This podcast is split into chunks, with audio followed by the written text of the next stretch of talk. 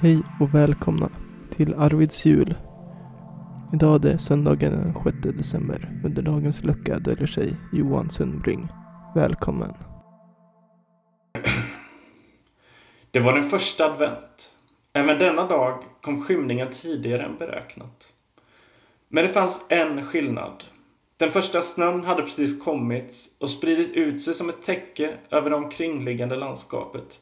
Ett vitt lager hade spridit ut sig över skog och mark. Ett lager av ljus. Ett lager av hopp. Ett lager av... Nej, skitsnack. Nog för att det är adventstider.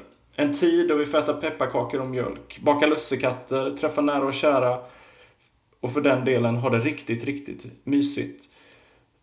Men för några dagar sedan fick jag hem ett brev. Det kom från Erikshjälpen. Och inne i brevet så fanns det ett papper där det stod Värva en vän. Och då är det så här att jag ska värva er, är min tanke. Och då är det så här att jag tycker du ska bli landfadder för Rumänien. Anledningen är solklar och självklar. För det ser du på gatorna varje dag, varför de behöver hjälp.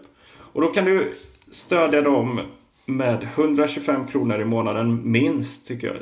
Satsa minst 200. Det blir bra. Eh, och så stöttar du för en långsiktig hållbar förändring för romer i Rumänien.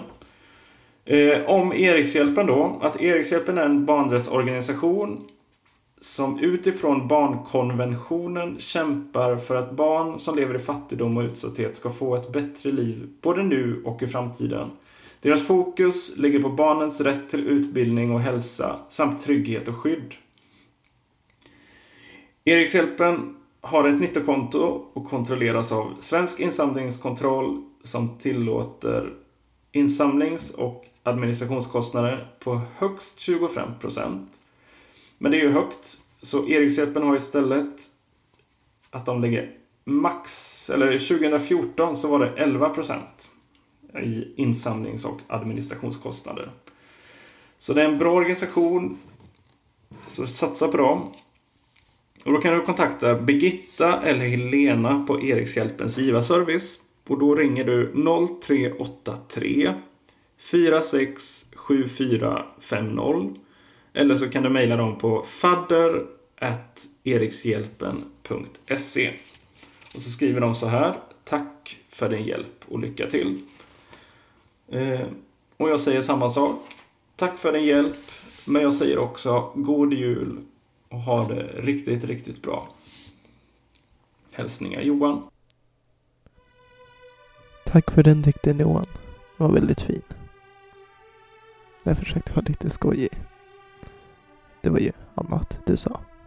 Eller? Ja, vi hörs imorgon i alla fall. Eller ni hör mig. Och framförallt en av mina fina vänner, gäster. Hej!